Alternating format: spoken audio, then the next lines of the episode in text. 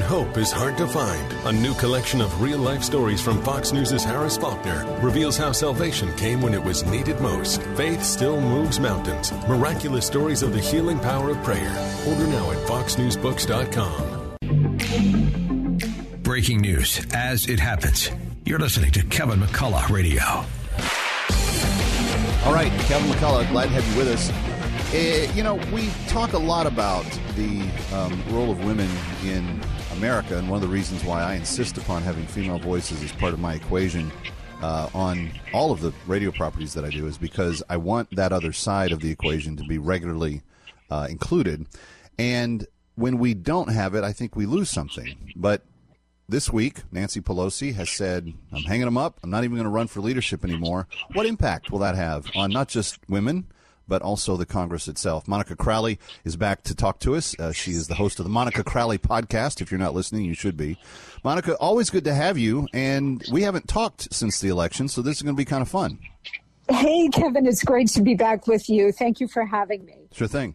Um, so we know a few things now that we didn't know a week ago. We know that um, there will be probably a 10 vote majority for the Republicans in Congress. I'd like to point out that that's a point that's a that's a that's a one vote uh, better for this Congress uh, for the Republican side than what Joe Biden had going into the election. It was 220 to 112. It looks like we're going to be 221 to 211.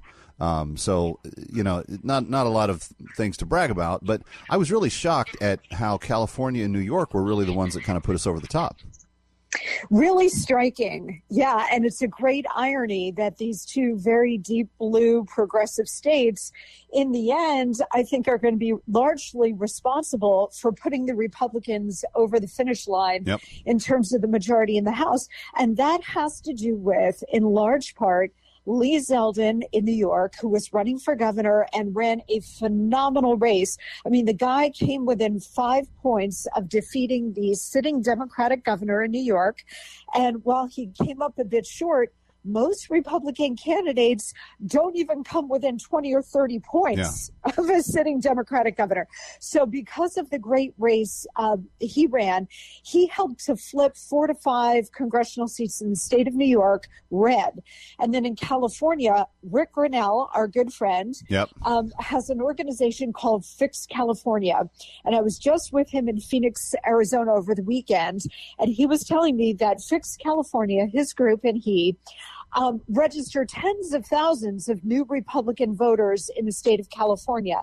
That worked to help flip certain seats in California. And then, of course, you have freelancers like uh, Scott Presler, who has crisscrossed the country and especially in the state of Florida, but has moved heaven and earth to register voters and flip them from Democrat or independent to Republican.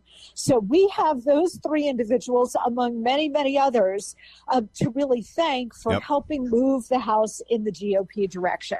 So when Nancy was giving her resignation speech, she thanked everybody and she talked about um, how there's there's up and coming leadership that she looks forward to working with. Is just now just the representative from San Francisco.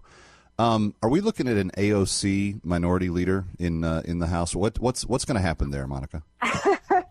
well, I just tweeted today, Kevin, that you know while we celebrate the end of the Pelosi reign of terror just keep in mind that the person whom the Democrats choose to replace her could be worse. And if it's AOC, um, she could be there for a long time. Uh, yeah, I mean, it's hard to believe anybody could be worse than Pelosi, but the person they choose to replace her could, in fact, be worse. It's sort of like applying the same principle to Russia. Everybody is like, oh, Putin needs to go, the Putin regime needs to come to an end.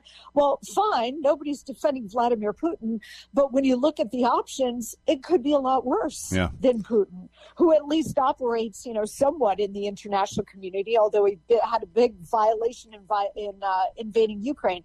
But what I'm saying is when people move to replace somebody, they automatically think that the replacement will be better. And that in life, it doesn't work that way and it could be worse. So you raised AOC. I, I don't know. I, I don't think so. She I, I haven't seen any reporting that she is interested in leadership. She might be. Um, but, you know, they're talking about Hakeem Jeffries. They're talking about Adam He's Schiff. he's as bad as she is. We're looking at a very distinct and very different party, even from where they've been the last few years, uh, depending on who they who they put in that spot. Yeah, yeah, exactly. I mean, look, Nancy Pelosi will still represent San Francisco until she either retires or dies in office, one way or the other. Um, so she will still be there, and she's obviously a progressive and is led that way. But the progressive movement is even more radical than she is Yeah. because she's well into her 80s. So if it's Hakeem Jeffries or Adam Schiff or um, you know, the other rumor too is that Dianne Feinstein, who is really, unfortunately, out to lunch Come and on. does not belong in the U.S. That's Senate. not younger leadership. Uh, right. Uh, but the rumor is that she is going to step down and that Newsom will replace her with Adam Schiff. So you will have Senator Adam Schiff Oh. in the, uh, from California. Yeah. So this is what I mean. Like, as bad as these people are, the replacements coming up are more radical, they're more progressive, and therefore they're going to be worse. R- real quickly, a little bit later, I'm going to speak with Kelsey Bolar from the Independent Women's Forum. She's written a thing in the Daily Caller about how the Republicans did on the women's vote. Um, they turned out more married women uh, in in the election. It turns out, which I kind of had anticipated. The angry mama bears who are really upset about the school districts were gonna were gonna do that.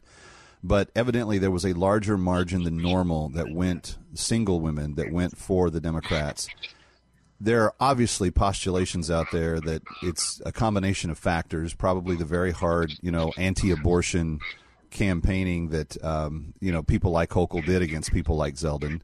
But there's also questions about whether um, Trump can ever win a bigger slice of the single woman vote simply because of his personality and his uh, the way he kind of rubs single women uh, uh, the wrong way. I'm just curious your thoughts on that because I hadn't really given it a lot of thought since election night.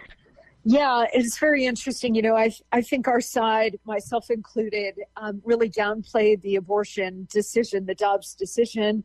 I just felt like the whole abortion issue was basically baked into the cake by now.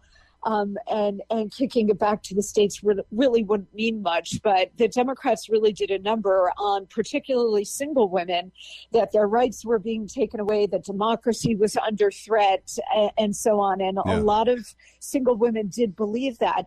Um, when it comes to Trump, look, he is going to have a challenge because 2022, 2024 this is not 2016, right? I mean, we know Donald Trump. We know who he is, his personality, how he governed, how he would govern.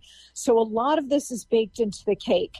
I think a robust primary helps the eventual nominee, regardless of who it is, sharpen their attacks, sharpen their messaging. But then when it comes to a general election, you know, the question is, are there people who are still persuadable with regard to Trump? And I'm not sure about that. And if you're talking about uh, particularly young women, but when you talk about voters under 30, I mean, every other age group, Kevin, voted for the Republicans. Yep. Every other age demo except for voters under 30. They went for the Democrats by plus 28 points. Free free college money. And, and on Uh-huh, and in the women and in the women's column it was you know I, I don't want to lose my access to abortion.